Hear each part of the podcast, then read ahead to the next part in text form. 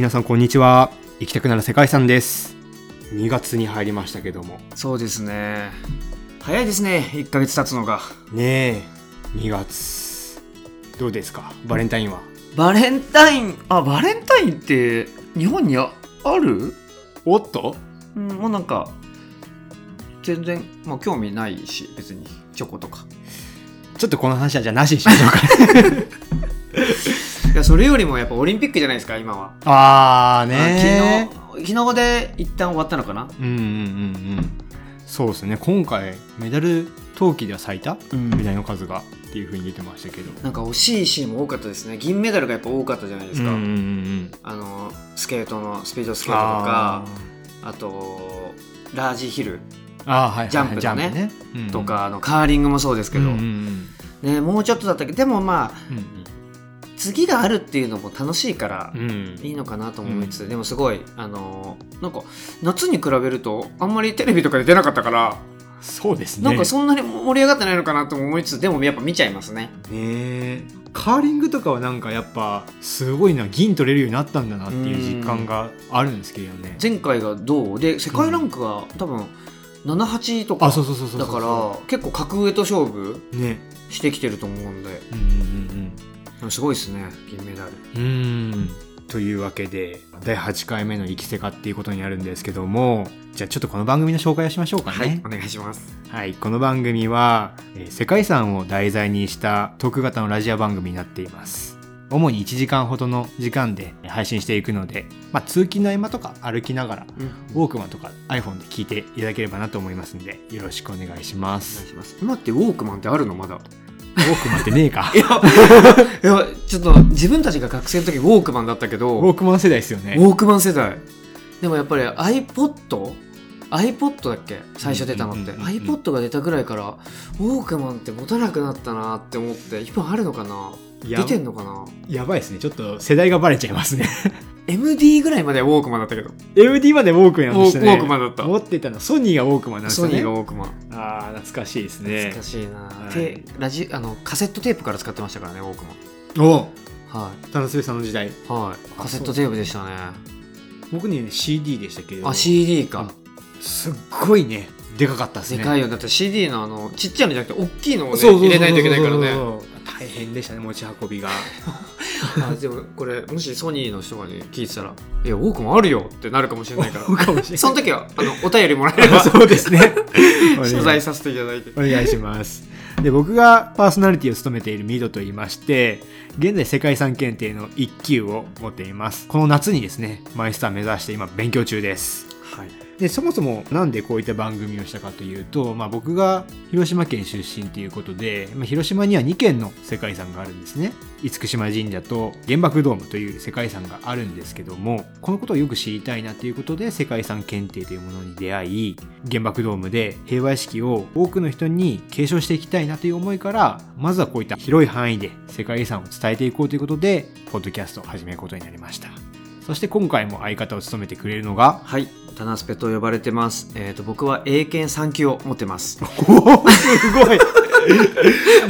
重要ですからね英検は。英検3級あのあれもありますからね。ヒアリングとかああはいはいあとははいないんか、あのなんか質疑応答みたいなやつもある。ありますね英あり検ますね、うん。三級からありますよねそう確か。3級からあるんでそれもクリアしての、あの今です。じゃあ次は12級ですね。もうできるかな。その勉強できるかなちょっとあの僕は静岡県出身で、えっと世界遺産っていうものはもう名前しか知らないぐらいなんですけどミドが勉強し始めていろいろ知識を、あの教えてくれる中で今一緒に勉強しています。よろしくお願いします、はいお願いします。ということですけどもちょっとね前回案内し忘れたんですけども、はいはい。あの年末にジャパンポポッドキャストアワード応募しましたって話した。はいじゃないですか、はいはい。エントリーしたってね言ってくれたね、1月にね結果が出ててうんなんと。対象一次選考落ちました？一次選考っていうのはどどういうこと？ノミネートもされてないってこと？ノミネートすらされていません。なるほど。まだまだですね。まあねこんなポットでがねそんなそうまくいくことはないですよね。長くやってる人もいるし、はい。やっぱねすごい人いますからね。いや本当にねすごい人ってすごいですよね、うん。本当に。ね。まあ僕らもちょっと細く長く頑張っていきましょう。はいということとあと今回番組初ですね。のなんでしょう？特別ゲストが登場します。え？特別ゲスト？ゲストです。それは今言えない？このススタートの段階では言えない？言える？言えない？言える？言える？いや全然言言いますけど。あこの番組の、まあ、リスナーさんで、まあ、僕たち共通の知り合いがいるんですけどあ、も、うん、その方の、まあ、親戚の方が奄美大島の方なんですね。はいはでまあその方を紹介していただいてうん。奄美大島去年ね世界遺産登録されましたよね、はい、そうですね、ということで奄美大島の迫田さんという方がうん。現地であのデザインの事務所かなうん、をやってらっしゃってて、はいはい。今その奄美大島はどういう状況？その辺をちょっと僕がインタビューしてきましたなるほど。住んでる今住んでるということ今住んでいますね。あすごい。はい。とじゃあ世界遺産に登録される前とされた後を知ってるってことですね。そうですね。はい。おすごい。なんか変化あるのかなちょっとしし知りたいですよね。交互期待ということであの本編の後のプチコーナーの方で、えー15分程度ですかね。はい。インタビューしましたのでありがとうございます。ぜひ聞いてください。聞いてくださいあとは何かありましたっけ？前半に話しておくこと。うーんまあもうここ1か月ぐらいの話は全部終わったかな 内容薄いっすね僕たちの生活。ああそうですね。あちょっとまあ全然まああの、さらっとなんだけど、はいはいはい。この前芸人時代の先輩がうん。今タイに住んでるんですよ。タイに住んでて、えっと、そっちでラーメン屋さんをやってる方がいてで日本に帰ってきててでちょっと会う機会があって話したんおですけど、はいはいはい。タイはやっぱりもう観光事業をあの復活はいはいさせるように動いてるみたいですね。あもうこのコロナ禍の中で、うん。安全とか、まあ、そういった医療の面も考慮しつつどんどんどんどんやっぱ受け入れ観ていこうと。そうですね。なんか観光事業がやっぱり一番の、えっとうん収入源。だからそこを止めちゃうとやっぱ国としてきついから、なやっぱちょっとそのコロナっていうものをその分類とかを、下げる下げるっていうのかな、うんその危険度というのを下げる、下げるレベルにしてで観光事業を復活させようっていう動きがすごいあるみたいです。おー。じゃあちょっとこの後まあねあとまあそれはどれぐらい先の話かわからないですけども、まあそろそろね。海外の方ももう2年動けてないですからね、考えてる方からするとまずタイっていうのはじゃもしかしたらありかもしれないですまあ、入りやすいというかうん行きやすいのかなと思いますね。隔離期間も多分短くなっておおなるほど。はあーそれはちょっと楽しみですい、ね。わ、はい。かりました。じゃあまあ早速本編の方に行ってみましょうかね。はい、お願いします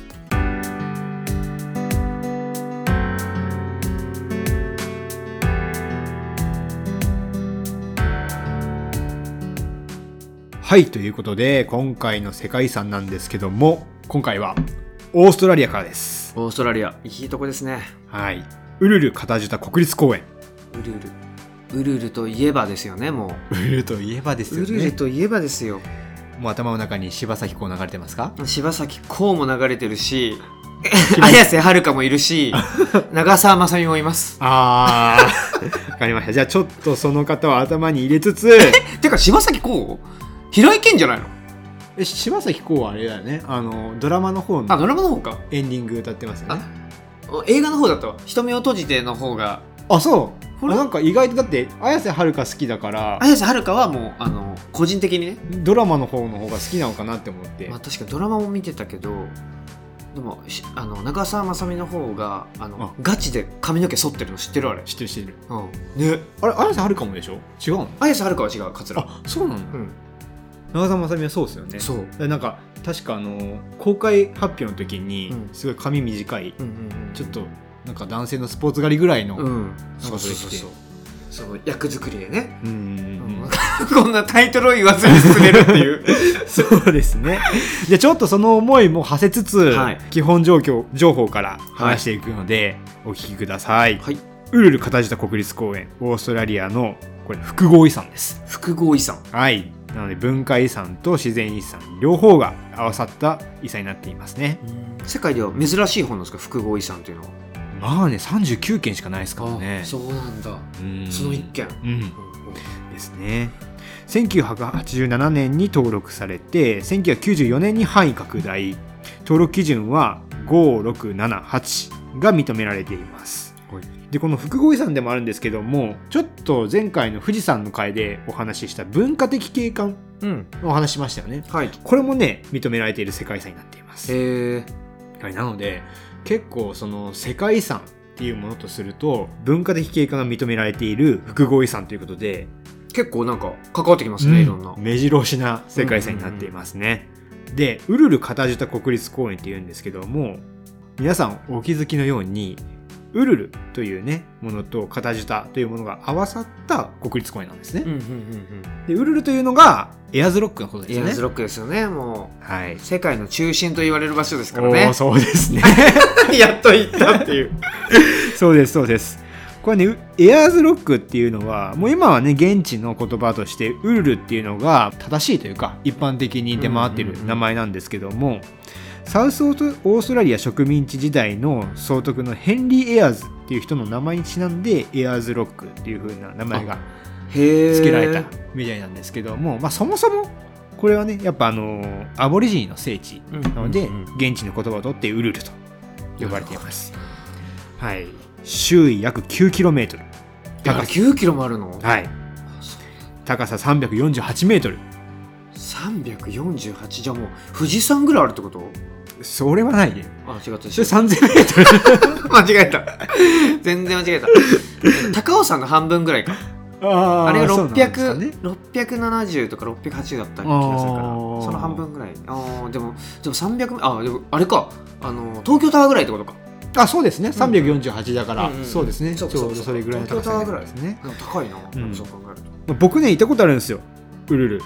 あえ現地？現地にどんな感じなの？えっとね高いっていうよりねやっぱでかいっすね。あーでもそうね。横に長い、そのイメージある、うん、でやっぱね砂漠のど真ん中にあるんでうん、結構離れたところから見てもああそこにあるっていう風に。まあそうだよね。だってさあんなどでかい岩がさ、うんあんな真ん中にあったら、うんどっからでも見えるよね。見えますね。しかも周り何にもないじゃん。そのそうですね。街とかそうですね。がないから、はいはいはい。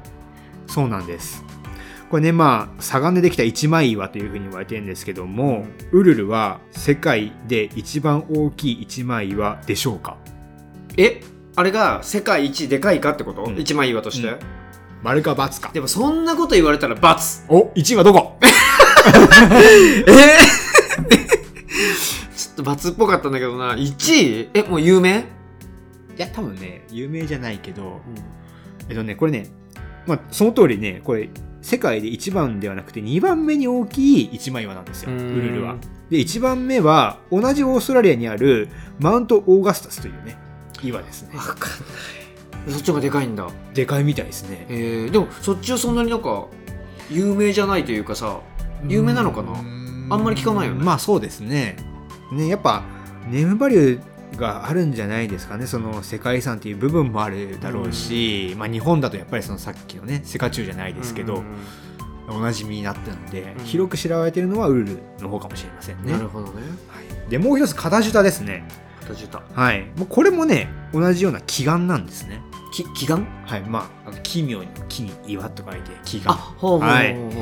カタジュタというのが現地の言葉でたくさんの頭というふうにれていて、うん。その名の通り36個の巨岩から構成される岩山になっています。えー、じゃあ何くっついてるってこと？そうですね。だからなんだろうな。大きい岩がドンドンドンドンとこうね。並んでるみたいな感じなの？そう。へえ僕行った時ね岩と岩の間がなんか渓谷みたいな谷になってて、はいはいはい。そこを歩くことができたんですよ。へえで風がものすごい強くて、うん。別名そこね風の谷って言われてるんですよ。ナウシカじゃん。そうあのねナウシカのイメージとして使われたっていう説があるんですよ。そうなの？うん。へえ。そう。まあねここはねまあ今はねちょっとそれは果たしてやられてるのかどうなのかわかんないですよね、うんうんうん。ウルルも昔あの山の上登れたじゃないですか。ああなんかね聞いたそれは。登れたって、あの映画でもね映画っていうか小説でもねなんか、ウルルの上に登ってあのちょっとネタバレになっちゃうかもしれないですけど。あいやいやもうもう何年前の話なの？い 今やってるわけじゃないんだから。そうですね。まあ遺骨をそう骨をね。うん、骨を巻いてと、うん。今ねあのもう登れないですね。あそうなんだ、はい。あの上行けないんだ。まあねあのアボリジンの聖地なんでね。まあそうかそうかそうか。罰当たりなことやっちゃいけないですよねそもそも。そうだよね。その登れた時はどうやって登ってたの？はしごみたいなのかかってたの？えっ、とね途中までえっ、と確か階段が鎖だったんですよね確か。鎖っていうかなんか手すりっていうか、はいはいはいはでそっから先がなんかねなんかやっぱその手すりっていうかなんか鎖をこう伝って登ってい。いくようになってたと思うんですよね。なるほどね。まあ多分今撤去されてると思うんですけども。でこのまあ片絨毯なんですけども、まあ、ドイツの王妃のオルガ夫人ですね。オルオルガ夫人。はい。から取ってマウントオルガというね、まあ、岸くもこのねオルガ夫人ペタジーニの奥さんと同じ名前ですねえ？ペタジーニの奥さんってことは友達のお母さん？そうそうそう 確かにペタジーニの奥さんねオルガさんっていう名前だったんですよオルガ夫人。ペタジーニが出てきちゃうな言ったらだ。からね僕も行ってその時ガイドさんからそういう話を聞いた時にもう片舌のイメージはペタジーニ リンクしちゃった。そうくっついちゃった。ペタジーニしか頭が出てこないっていうそういう現象が知識も入れすぎると良くないことは。ないですね。はい。ということです。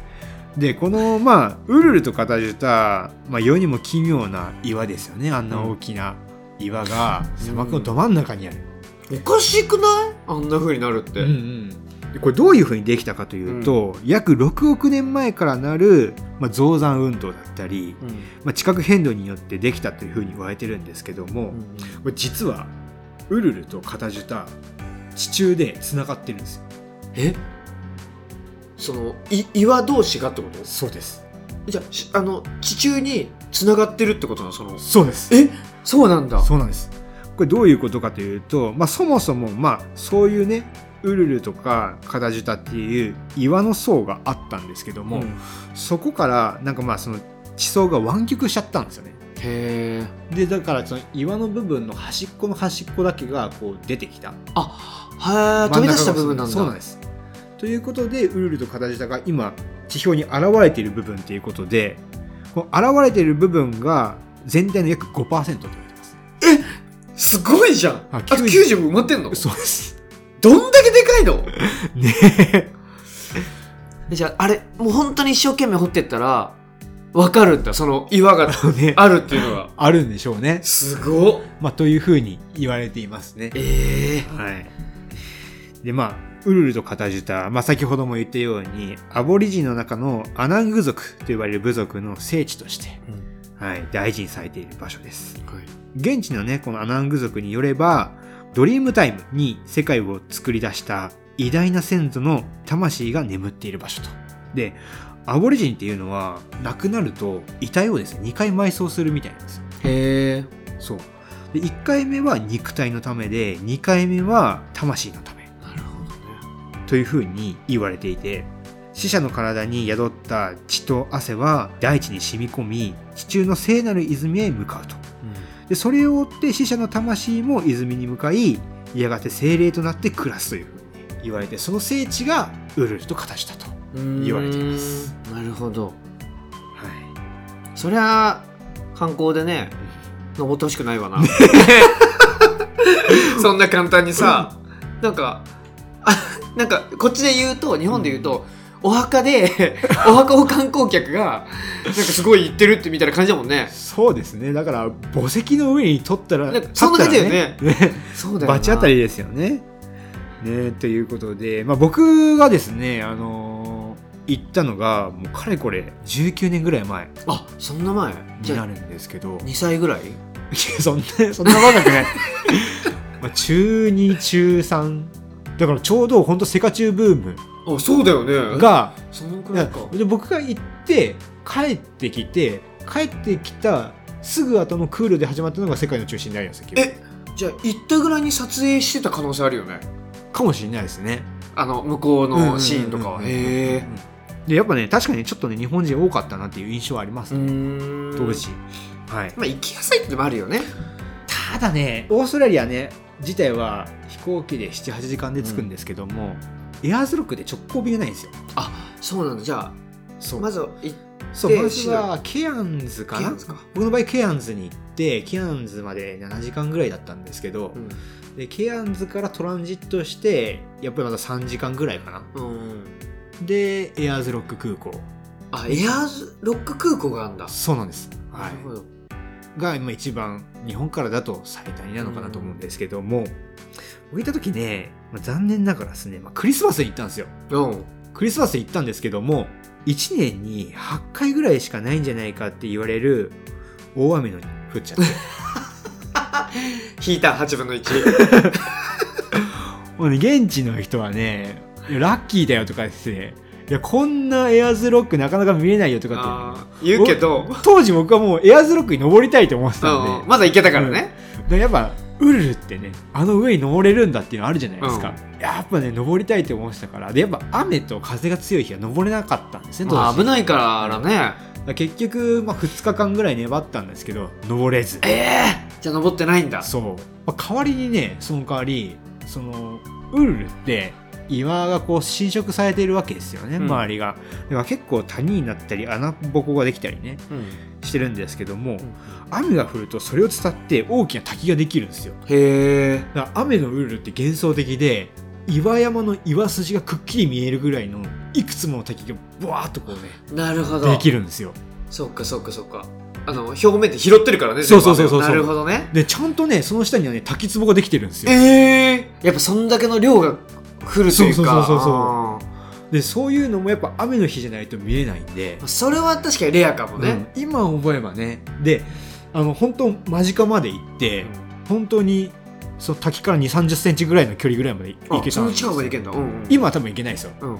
保全厳しくなってるんで。で行けたしでまあその滝自体もやっぱ雨の日はアナングの、うん。まあ、聖地として崇められているらしくて、うん。でもう一つねこうウルルってやっぱ侵食されてちょっと洞窟っぽくなってるところがあるんですよね、うんうんうんで現地のアナングの言葉で「怒り」っていうらしいんですけど、うん。でその怒りの中にこうなんていうんですかね岩絵をあの描いていた。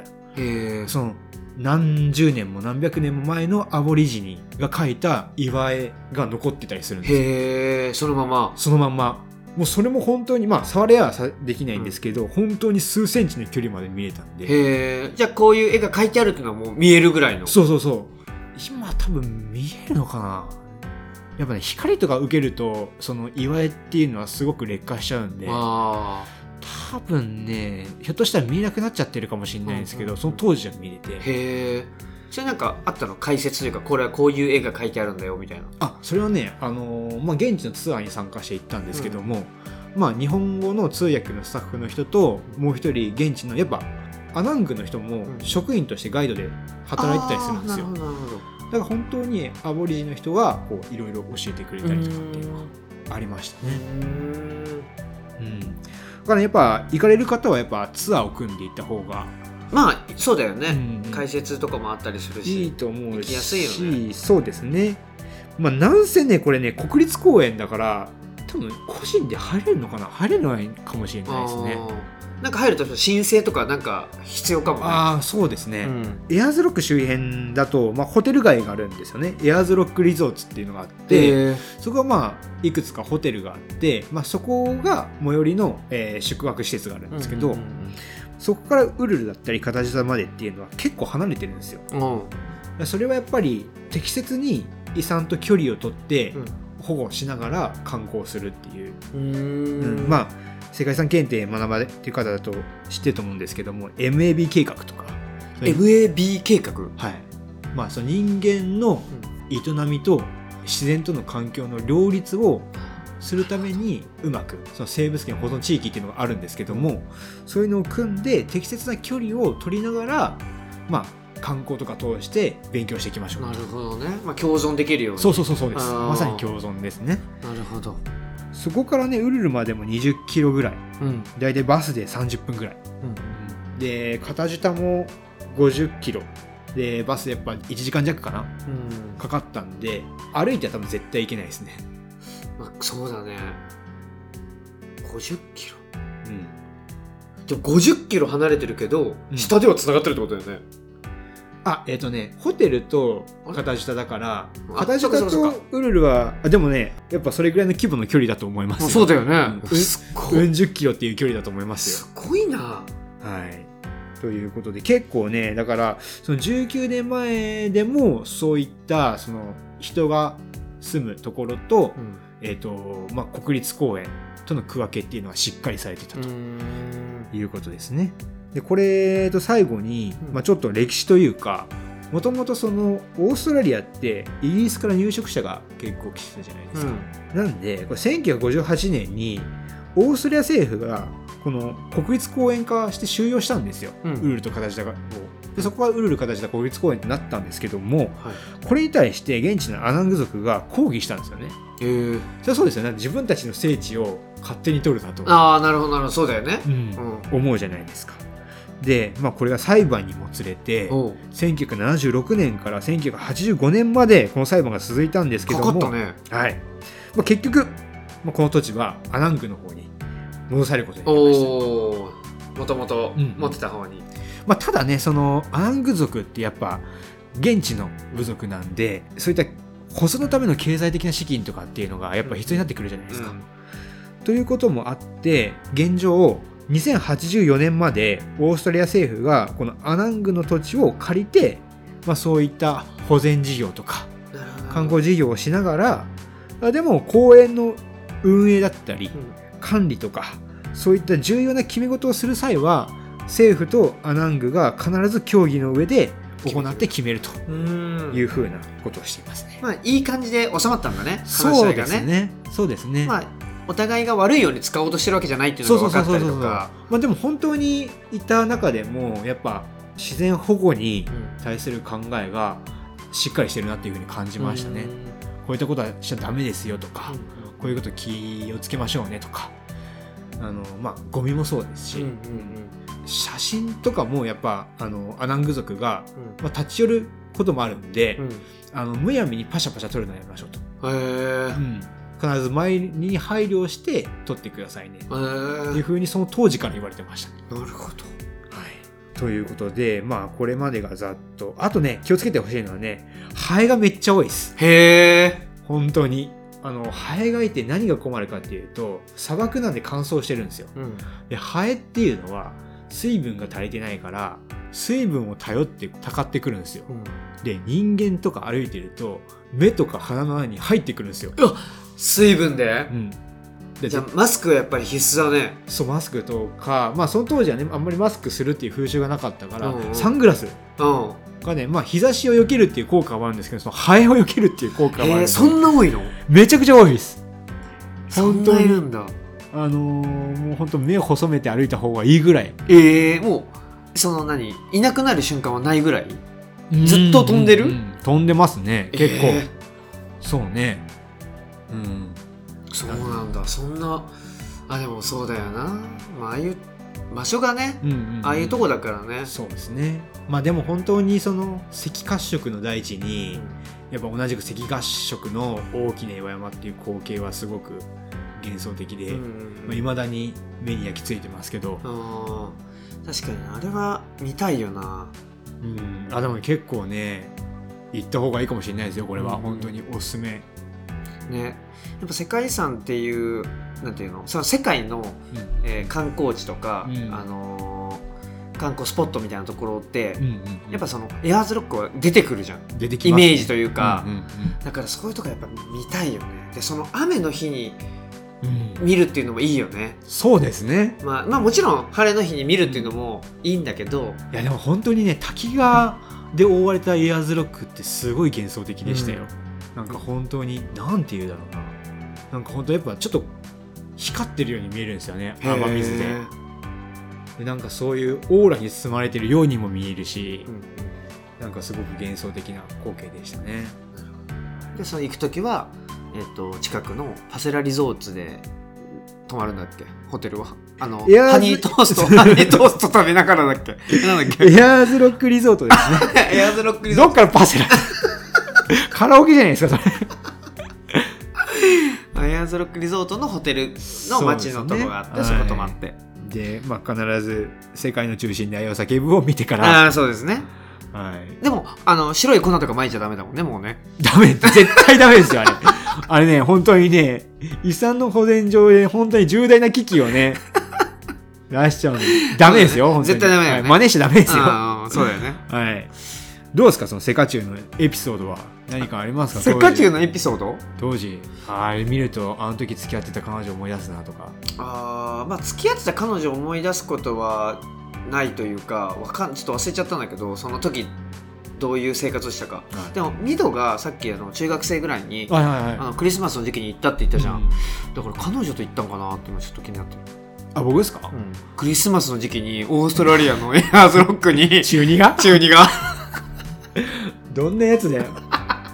全然家族旅行ですね。あ家族旅行か、はい。家族でで初めて家族旅行で海外行ったんですえー、すごい。家族旅行で海外行くってすごいな。相当頑張ったと思いますよその時。はい、でもな行きたかったのかなそのオーストラリアに。あっていう話はあって。へえでただねなんかエアーズロックまで行くかどうかっていうのがあったんですけど、僕と、まあ、僕妹あるがいるんですけど、エアーズロックやっぱ行きたいって言ってへえそうまあ親が頑張ってくれて。でその時にもうミドはそのエアーズロックの勉強していったの。そのある程度の知識とか。その時は普通に行っただけ？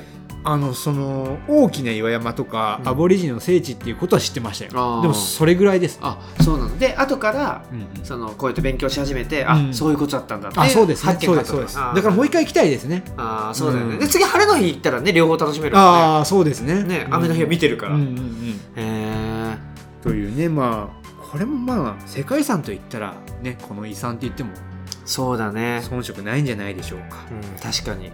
なので皆さんもまあぜひねこのコロナ禍明けて世界中旅行ができるようなうん。時代が来たら、ウルルカタジュタぜひ検討してみてはいかがでしょうか。はい。ということで今回の世界遺産オーストラリアウルルカタジュタ国立公園でした。ありがとうございました。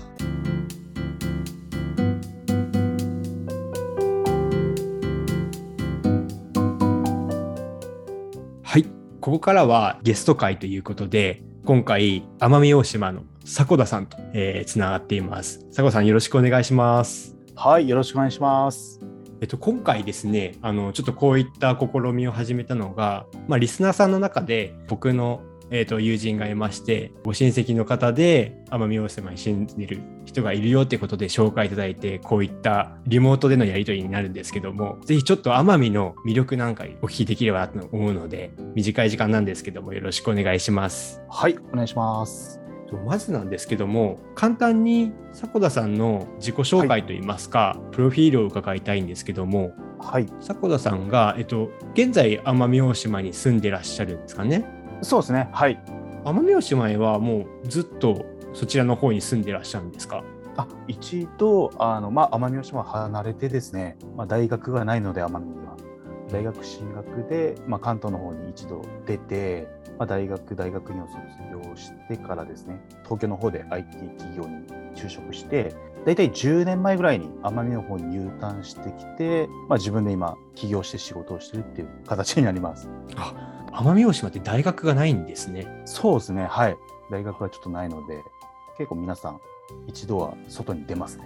じゃあそこでそのまんま出て島から出て島の外で就職する方もいれば戻ってくる方もいるような、そうですね、はい。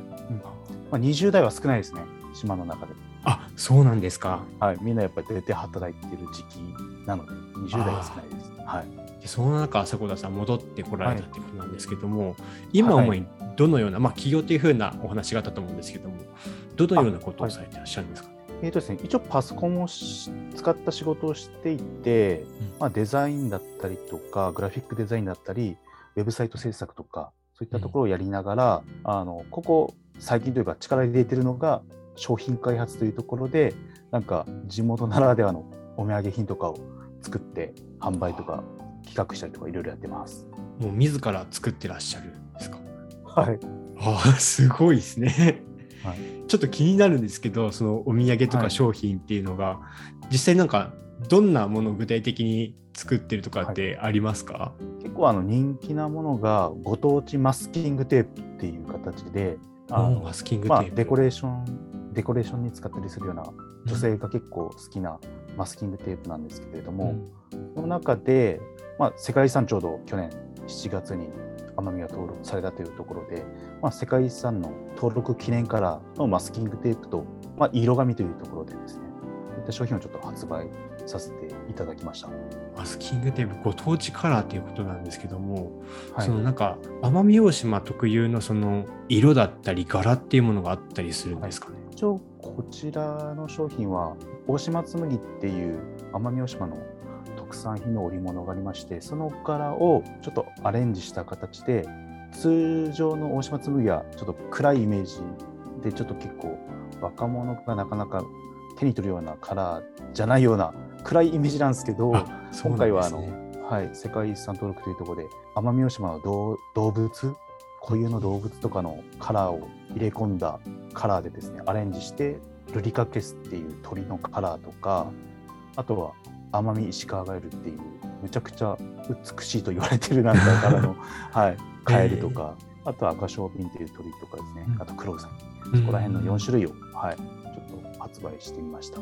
今見させていただいてるんですけどもすごいなんか色鮮やかな色合いと柄がなんか本当に若い人が持ってもすごいいいなって思うような綺麗な柄ですね。そうですね。なんか若い人が手に取ってもらって、まあ、大島紬にはもちろんですけど、あの、奄美の世界遺産の中でやっぱり動物多様性とかうん生態系っていうのが登録された理由になってますので、まあ、そこら辺にも興味持ってほしいなっていう。うんうんうん、そうですよね奄美大島ってやっぱその生物多様性が原因でこう世界遺産に登録されたというふうな話があったと思うんですけどもはい。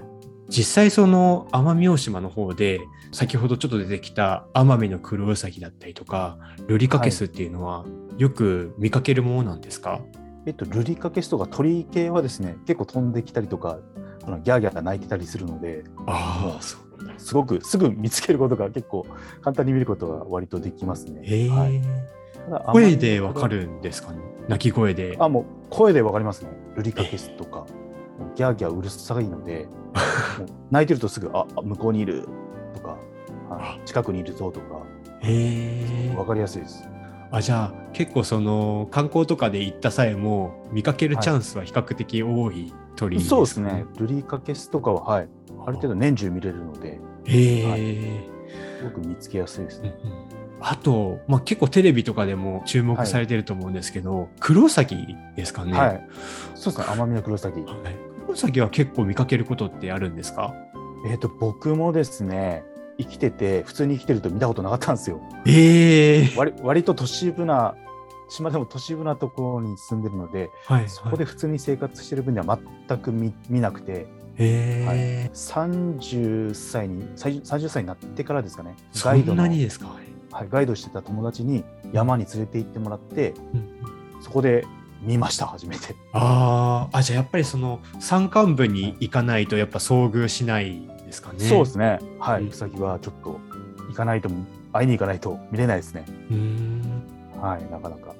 まあ、ちょっと今コロナ禍っていうこともあってなかなか観光も十分にできないのかなっていうところはあると思うんですけども、はいこのまあコロナっていうのが就職した後に、まあ、旅行がいよいよまあできるぞってなった時に奄美大島、まあ、世界遺産に登録されたから行ってみようかなっていう方結構多いと思うんですね。はい。でそういったところその動物とかはい。見るとしたらやっぱりそういったガイドさんをつけた方がよくまあ動物を見るチャンスは多いですかね。そうですね。やっぱりあの、まあ、ただ、海とか、なんか南国的な雰囲気を味だ味わいたければ自分たちだけで車で回れるんですけど、北の方とかをパッと回れば。やっぱり動物となると、やっぱ観光ガイドの方をつけて、南の方の山とか森とか、そういったところに入っていった方が、すごく見たりとかですね、普通の人が気づかないようなところにこう貴重な植物が生えてたりとかっていうのももう分かってるので、うん。僕のおすすめとしてはやっぱり世界遺産関連だとエコツアーガイドっていうガイドがいるので、うん。そういった方と一緒に回られた方が楽しめますね。ああエコツアーガイド。やっぱそのガイドさんの中でもやっぱ本当にプロの方っていうかそういった方なんですかね。こちらもやっぱり地域で認定されてるガイドなので、しっかりあの、地域の活動に参加したりとか、なんか検定とか、そういったのに合格したりとか、やっぱり何年間か住んで活動してる人っていう決まりがあるので、へえ、安心してそういった方に任せた方が、はい、しっかり案内してくれますね。あの実際やっぱその僕たちの世界遺産検定勉強してる中でも世界遺産になった地域はなかなかこう入っちゃいけない地域とかエリアもあるので、まあ、それが結構なんて言うんですかねそれは故意的じゃなかったとしてもあ実はもう入っちゃってたとかっていうことがやっぱりはいあったりするんで、そういう人、まあ、ガイドについていくっていうのは本当に大事ですよね。そうですね。やっぱり奄美っていうのは自然すごい綺麗ってこう、自然に見とれてるとうん。実はハブとかも実は森の中にいるので。あハブ。はい。やっぱりガイドをつけてやった方が、はい、そういった危険なポイントとかすぐ見れるポイントとかがもう熟知してるのでやっぱりガイドつけて最初は従った方が全然安心してぜひ皆さんガイドをつけましょう。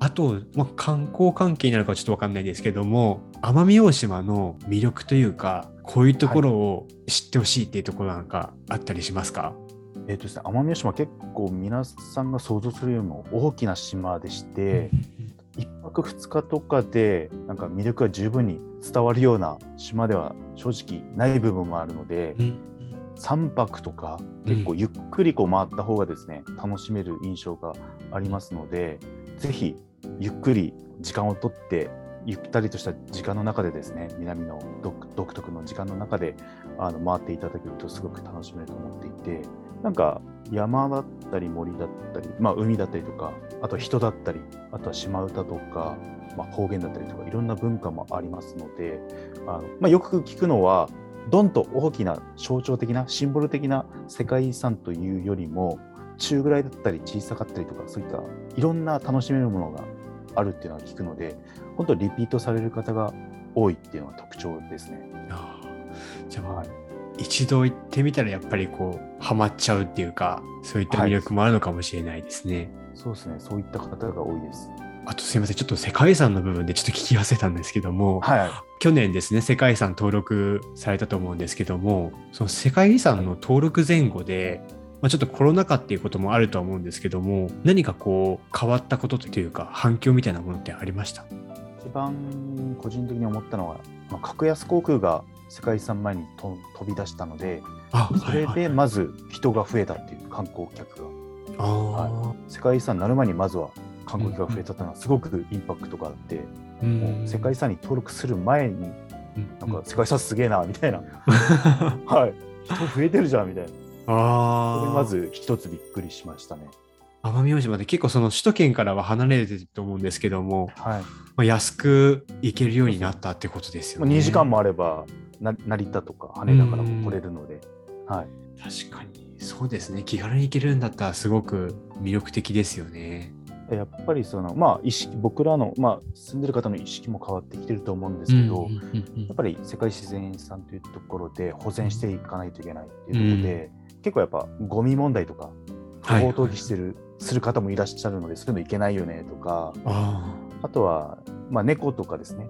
飼ってた猫がこう逃げ出して野生化して野猫とかなったりしてるのでその猫が結構貴重な動植物あ、まあ、動物とかを、まあ、例えばクロウサギを飼って食べちゃったりとかあ貴重な動物とかあ、まあ、ネズミとか手長ネズミとかをこう食べたりするっていうのもあるのでそういったあのむやみにペットを飼って捨てるとかしないとかですね餌付けをしすぎないとか、はいはいはいはいはい。うん、そういったところもやっぱ意識変わってきてますね。ああなるほどですね。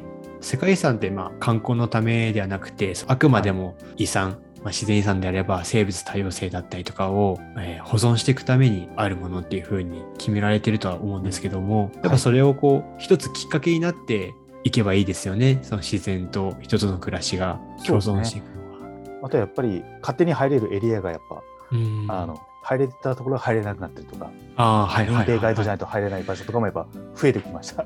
ああやっぱそうですよね厳しくエリアの区分けっていうのがやっぱ世界遺産になると必須になるんで、うんそうですよね。そういった変化もありますよね。はい、そういうのでやっぱりあ世界遺産になったんだっていう、はい、実感が。実感が湧いてきました。い。ちょっと最後になるんですけども、ちょっとすいません、あの、駆け足で本当に名残惜しいんですけども、この番組ちょっと聞いてる中で、世界遺産関係の勉強、主にあの世界遺産検定の勉強をされている方がリスナーさんで多いんですけども、まあ僕もその勉強をしている一人なんですけども、そういった世界遺産について勉強している人向けに何か現地の方代表として一言まあいただければなと思うんですけども。はい、そうですね。あの多分世界遺産の中でも結構知識とかそういう部分であの地元に住んでても生物多様性しすぎてわからない部分が結構多いんですよね。ガイドするにもすごく難しい地域だと思うので、やっぱりあの教科書とか映像とかだけで見るだけじゃなくて実際に来てみるとものすごく楽しい島だと思いますので、ぜひあの来てほしいなっていう 来て体感してほしいなっていうあります。そうですよね。はいなんか僕もやっぱりその勉強する中で教科書の情報ってすごくまあ重要で覚えたりするんですけども、やっぱ実際こういった坂戸さんみたいなあの住んでる方のお話っていうのが何よりも勉強なので、僕もぜひコロナが落ち着いたら伺いたいなと思いました。はい、ぜひお願いします。あの今日は本当にちょっと短い時間なんですけども、はいお時間ありがとうございました。ぜひちょっと皆さんもですね、あの、まあ、えー状況が落ち着いたら、世界自然遺産ということで、奄美大島登録されているので、足を運んでみてはいかがでしょうか。今日はゲスト会のコーナーでした。坂田さん、ありがとうございました。はい、ありがとうございました。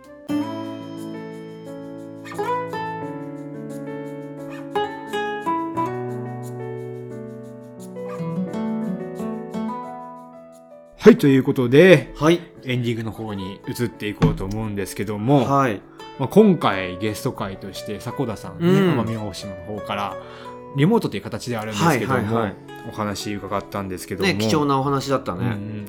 これねやっぱね検定受けてる人がうん。やっぱ現地の人の声を聞くってすごく大事だなって僕この取材を通してうん思ったんですけども、うん。あの実はあの取材を受けた後に、うん。まあ、ちょっと雑談みたいなことしたんですよ。うんうん。で実際その結構ニュースとかで、ね、前回の回じゃないですけど黒崎がちょっと引かれちゃってるとか車に。ああ、うんうん、話したね。ああったじゃないですか、あとまあ植物をね違法採取してるとかっていうニュースもあるんですよ、うんうんでこういった、まあ、コロナ明けたらまあたくさんの観光客が来るじゃないですか、うんおそらく、うん世界遺産登録されてるから。でそういったなんか器具とかってあるんですかっていうふうに聞いたら、いうん。や実はその来る方観光で来る方っていうのはそもそも自然への意識が高い人が多くて、ああ、そうなんだ。うんまあ、確かにそういうねあの事故事故というか事件っていうか、一部のねそういったことをする人もいるんですけど、うんやっぱほとんどの人は意識が高い人なんですよ。うんまあ、わざわざ行くわけだからね、うんその悪いことしようと思って行く人は少ないよね。そうですすよね。だからまああのそういう人があの本当にあのガイドさんつけて楽しんでもらえばいいしっていうふうにおっしゃってて、ただ一番変えないといけないなって思うのは現地の意識。へえ、そのうん住んでる人たちの。そうですね。うんもともとやっぱ住んでる方って昔からの風習があったりうん文化があったりとか、えっと島の暮らしっていうものがあったわけじゃないですか。んで僕もまあ広島県の瀬戸内海に浮かぶ、まあ、小さな島の出身であるんですけども、うんやっぱ田舎ってちょっとねそういうなんだろう今の環境意識とか、SDGs って最近出てるんですけど、うん。なかなかこうね追いつくのに苦労する部分もあるんですよね。うんとなるとやっぱりそのゴミの問題とか。なるほどね。今までこう行けたところに行けなくなったりして、うん勝手に入っちゃったりとか、うん。あとまあ飼ってるペットとかをまあ放し飼いにしちゃって、まあ事故も含めてなんですけども、それがまあ固有種とかを食い荒らしちゃったりとか、ね。そういうことも考えるので、そういったことが、まあ、かねがね、懸念としてあったんだけども、うんいや、周りの人が、そういった意識の高い人が来てくれることによって、うん島の中でも、やっぱ、世界遺産になるんだぞっていう風な意識が変わってきたんだと。うーん、そうかそうか。今は本当に自治体を含めて島のみんなが自分たちのふるさとの遺産を守っていこうっていうすごいいい雰囲気に包まれてるみたいなんで。ああ、すごいすごい。うん変わってたんだうね。ん、ぜひねやっぱそういうところも含めるとまたこれからちょっと楽しみなうん世界遺産でもあるかもしれないですね。確かに確かに。僕たちもねやっぱ検定とか教科書で勉強してるんですけども、うんそういうことってあんまりねわかんないんですよね。ああ、うんな裏側というか。そうそうそうあニュースとかで取り上げるのって大体こう観光客が何かしたとか、ーうんうん、なんかオーバーツーリズムって言って、あのいっぱい観光客が来ることによって島のなんか、うん保全への動きが鈍くなってしまったみたいなニュースはよく聞くんですけども、逆にその意識の高い観光客が島の中のコミュニティの意識を底上げするっていう話は初めて聞いたから、うん。それってやっぱ現地にいる迫田さんから話を聞かないと僕たちって絶対資料がなかった話だからぜひね本当に勉強されてる方ってあの机上の勉強もすごく大切なんですけど、現地に行って自分が体験したり生の声を聞くっていうことは、うん。それをなんか増す勉強はないと思うので、うんうんぜひね検定勉強されてる方は現地に行ってみてはいかがでしょうか。そうですね。確かに。まあに悪いニュースの方が視聴率が上がるっていうのはあるのかもしれないよね、そういうちょっと。うんうん。やっぱニュース見ててもいいことってあんまり多くないじゃん、うんうんうんうん。ね。そっちの方が目立つというか。そうそうそう。なんかね観光の力って観光って遺産を壊しがちっていうふうに捉えられるんですけど、うん。でそういった観光の力の光の面っていうのを今回初めて知れたので僕たちにできることってやっぱそういうことかもしれないですよね、うん。いい影響を与えてやっぱみんなで守っていくっていうね。ぜひぜひあの現地に皆さん赴いてみてはいかがでしょうか。はい。ということでした。ということでうん。今回もお便りが来ています。また来てるの？すごいじゃん。毎月来てるじゃん、毎月来ていますね。あんなに来なかった時期が嘘みたいだね。そうですね。毎月まあまた来てないですね。また来てないですね。ぼやいてましたね、うん。ぜひお願いしますって言っていろいろねアカウント作ったりとかして 来るようになってますね。よかったですね。今回ね3回連続ということなのすごでちょっとお便り読み上げてみはいおますね願いします。ラジオネームノアさんノアさん、はい女性の方ですかね、うん、この度世界遺産検定1級に合格しました。おおすごい。おめでとうございます。おめでとうございます。私は文化遺産が好きで自然遺産に少し苦手意識があったのですが分かりやすく興味を持ちやすい解説で楽しく聞けました。特に試験前は繰り返し聞いており直前の時事問題にはとても助けられました。かっこ紹介していただいた箇所もバッチリ出ました。直近ではディズニーシーの世界遺産の話がお気に入りです。これからも番組楽しみにしています。ということで。すすごい！えー、一級まずすごいですね。すごいですね。一級は難しいってねミドもね。一級は相当ですよ。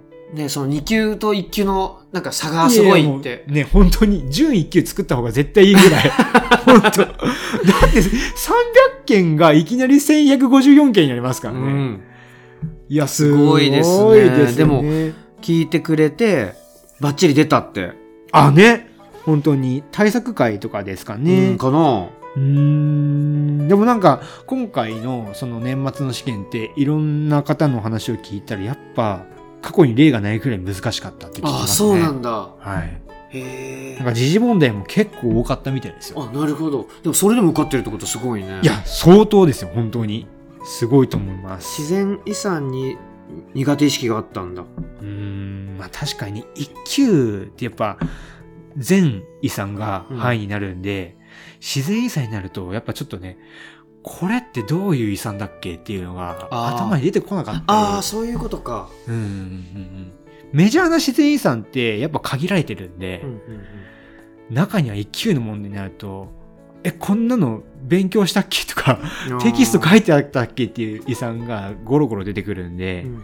確かにね、難しいですよね。どこの回の話なんだよこの自然遺産って。あれかな？アイールとテレネかな？かな？あとは、金今もお話ししましたよね。うん。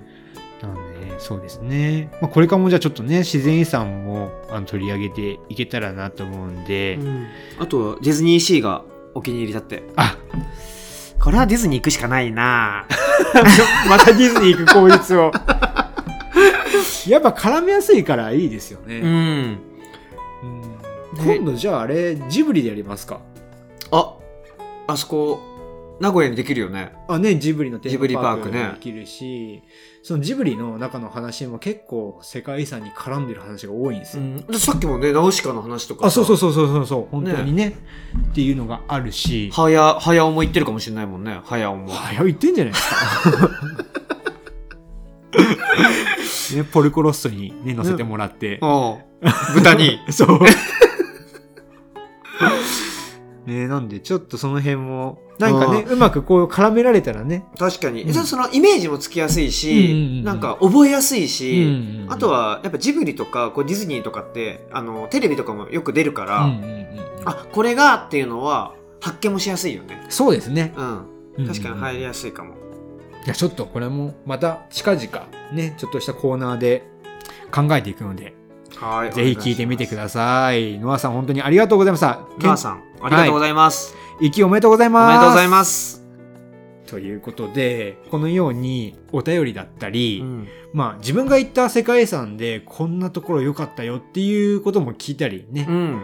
ぜひしたいなと思うので。であとはなんか迫田さんみたいにその、うん。世界遺産の現地に住んでる方とかもね、うん。もし今実際こうなってますよとかあれば、うん。こういうので教えてくれたら僕らもね。すごい聞きたいです、本ね当に。ね、海外とかでも聞いてくださってる方はね、リマ太郎さんとかうんうんうん。いらっしゃるんで、あいいね。そうだよね。んそういった話って本当に何よりの勉強になると思うんで、ぜひぜひね、よければ、ポッドキャストを通して聞いてる皆さんに共有いただければなと思うので。ねなんかさっきみたいにインタビューじゃなくてもこういうお便りでいただけたらね、うん。うん文章でも分かること多いし、ぜひぜひお願いします。はい、よろしくお願いします。ということですけども、はい。あとすいません、忘れてましたけども、はいはい。迫田さん、あの、ちょっとインタビューの中で、うん。オリジナルグッズをね、奄美の作ってらっしゃるっていうことマスキングテープ？うんうん。うんうんとかね、奄美に住む動物をイメージした柄のマスキングテープとか、うんうんうん。ね、っていうことなんで、まあちょっと概要欄で、うん。まあその迫田さんのページの紹介とかも URL 貼っとこうと思うんで、ああありがとうございます。ぜひぜひね、皆さんもなんかそこでいいなって思ったら、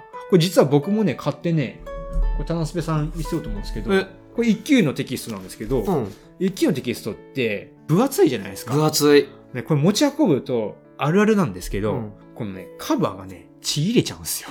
ブックカバああ、なるほどね。で、はあこれが劣化して、あるあるなんですけど、これね、カバー取っちゃって持ち運ぶ人が多いんですけど、うんうんうん僕か、このカバーね、取りたくない派なんですよ。ああ、いるよね。うんだから、これね、迫田さんのマスキングテープ買って、うんこのね、カバーのヘリにつけて、これがそうなんだ。そうなんですえ、かわいいじゃん。でしょ？この1級の、僕ね、1級の、その上巻の方が、ルリカケスをイメージした青いね、あ、ルリカケスね。はい、柄をやって、うんうんうんこっちの、まあ、下巻の方は、うんこのね、黒いマスキングテープ、これ、奄美の黒ウサギ。へえ、イメージしてるんだ。うんを、ブックカバーのヘリにつけて、貼って、こう、ちぎれないようにしうてるんで。かわいいかわいい。なんかデザイン性も上がって。ね、なんか、ね、やっぱりカフェとか行くとさ、いろんな方がこの、ね、辞書を持ってるわけじゃん。う持ってます、持ってます。あ、どれが自分のだっけって分かんなくならないよね。うん僕もね、よくね、スタバ行くんですけどね、見かけますね。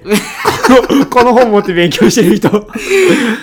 さいそれを、なんかこれをやり始めてから、うんやたら目につく。あ、やっぱそうですようん。ね。あれ、こんなにいたっけなっていうぐらい。この間ね、あのーうちのね、最寄り駅に、あの、スタバあるじゃないですか、駅のところに。あそこ行ったらね、あの、ほんとね、エントランスの入り口入ってすぐのところに女性の方がね、この本2冊とも上下巻持って勉強されてましたね。あのね、なんか面白いのが、マックとか、はいはいはい。あのーベローチェとかには見ないんだよ。あ、そうなんですか。スタバとか、あのちょっとね、高いというか、意識高い系タリーズとか、ちょっといいとこにいる。そんなイメージある。意識高い系の人がやっぱ受けてるんですかね。うん、やっぱりまあ静かとか、環境も大事にしてるのかもしれないけど、ゆったり取れるとかね、でもねなんかそんなイメージある。う、ーん、まあね、でも確かにね。ごちゃごちゃしてるとこにいない。ああ。そういう人が受けてるのかもしれないですね。まあね、迫田さんも女性の方向けにっていう風に言ってたんですけど、うんうん。結構ね、僕もやってみて、もう男性がやってちょっとね、恥ずかしくなっちゃうぐらいおしゃれに。うん。なっちゃったんで。え全然全然そんななんか女性っぽくなさすぎないというかなんていうのか。男性が使ってても全然おかしくない。そうそう、これね、あのね、他にも、こう、クロウサギとルリカケス用は、どっちかというと男性色なんですけど、うんうん。あのー石川ガエルとかは、ちょっとなんか、そういう女性系の色もあるんでうん、確か4色だったかな、うん。あって、なんで、結構ね、すごいおしゃれにできると思うんで、これもちょっとね、僕もインスタで上げようと思うんで、そうだね、うん、インスタとかツイッターで上げていこうと思うんで、まあね、こういう風にしてみて。うんでもしね、会場でね、僕と同じように、ね、このカバーをね、マスキングテープ貼ってる方がいたら、生きせかれリスナーさんって可能性があるんで、もしかして私もやっちゃいましたっておそうね、便りいただいてそこでね。で、あとまあ、検定してる会場同士でね、うんあ、生きせかリスナーさんですか？みたいな。交流が生まれるかもしれない。もしかしたら世界の中心がそこになるかもしれない？おっと。おっと？お後がよろしいよね。愛を叫んでもらって。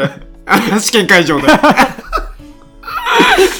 ちょっとね会話がちょっと親父のスナックみたい ダメだなお酒も飲んでないのに。になってきたんでまあこの辺にして。はい。はい。なんで、ちょっとね、あの URL 載せておこうと思うんで、多分すごいね、あの、安価だったので、マスキングテープも。500円ぐらいだったっけな。うん。うんうん。うん、すごく、あの、手頃に買えるものなので、ぜひぜひ、テキストなんかに使ってみてはい。DIY とかもねしてる人多いだろうし、うんそういうのにも使えるよね、ぜひぜひ。うんはい。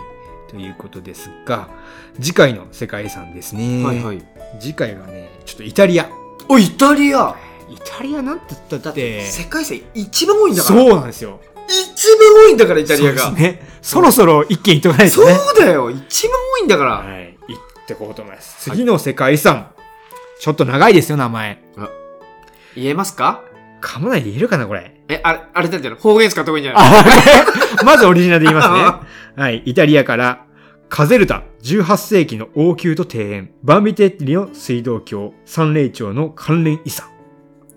一つも分かんなかったわ難しいな名前はこれね、全然、なんじゃこりゃっていう風に思います 聞いたことないわと。聞いたことないなまあね、これね、あの、お庭ですね、カゼルタの王宮にある庭園が、まあ特に、まあ他にも構成遺産あるんですけども、うん特にすごいんですけど、これね、本当にね、バカみたいな庭ですね。ええ 本当に。あのベルサイユをもしのぐような庭です。へえ広いの？広いというか、長いというか。長い、ううんん。あのねちょっとね、まあ、ネットとか調べるとすぐ画像が出てくると思うんで、調べてもらえばいいと思うんですけど、本当にちょっとね、顎は外れるぐらいでかい庭です、ね。ええ。はい。で、そもそもベルサイユ宮殿に対抗するために作った、対抗するために作ったんだ、はい。庭で、よくさ、あの、世界遺産とか勉強していったりとか、うん。まあ、旅行好きな方だと、世界遺産好きだけども、みんなが知ってるような世界遺産ってあんまこう興味ないんだよね。あーいるいるいる。うん。でも、行くからにはやっぱ見応えがある世界遺産が、ちょっと通な感じのね。そうそうそう。実はすごいんだよ、この遺産みたいな。うんうんうんうん。まさにこれそういう遺産です。なるほどはねい、だからこれ次回聞いてもらった方はどんねいろんな人にシェアしてもらえると思うんですけどこれ多分ね日本からの観光客があんまいないんじゃないですかね。イタリアといえども。だからこれね今後すごい楽しみな遺産でもありますね。ううんんもしかしたら今後あの伸びてくるというか、うん注目集める遺産になるかもね。もうねほんとそれぐらいめちゃくちゃすごいですよこれは。うん、うんなんでぜひ楽しみにしてください。はい楽しみです。はい。ということで、次回は、イタリアから。カゼルタの18世紀の王宮と庭園、バンビテの水道橋、三霊町の関連遺産という遺産です。はい。あと、何か、AKB 関係で、AKB なん今か、AKB 好きって言ってませんでしたっけ？AKB じゃないよ。乃木坂でしょ？あれ AKB じゃない。AKB はおもうわかんないよ。あ。柏木由紀しかわかんないんだからも柏木由紀ってまだ AKB なんですか？うそうなんだよ。30歳。すげえな。そうだよ。まだまだいるんだから。まあね、でもね、モームスも一時ね、なんか復活したりとかしてましたよね。確かに。モームスも今あの新しい曲というかちょっと前の曲がうんダンスがすごい激しくてかっこいいって言って、ああ。違ったかな？いや違うなそれは AKB だなあ、そうなんだ。モーニング娘。もでもなんか2021とかなんかそういう、うんあの西暦がついて活動してるとか、へえそう18うんそうだね。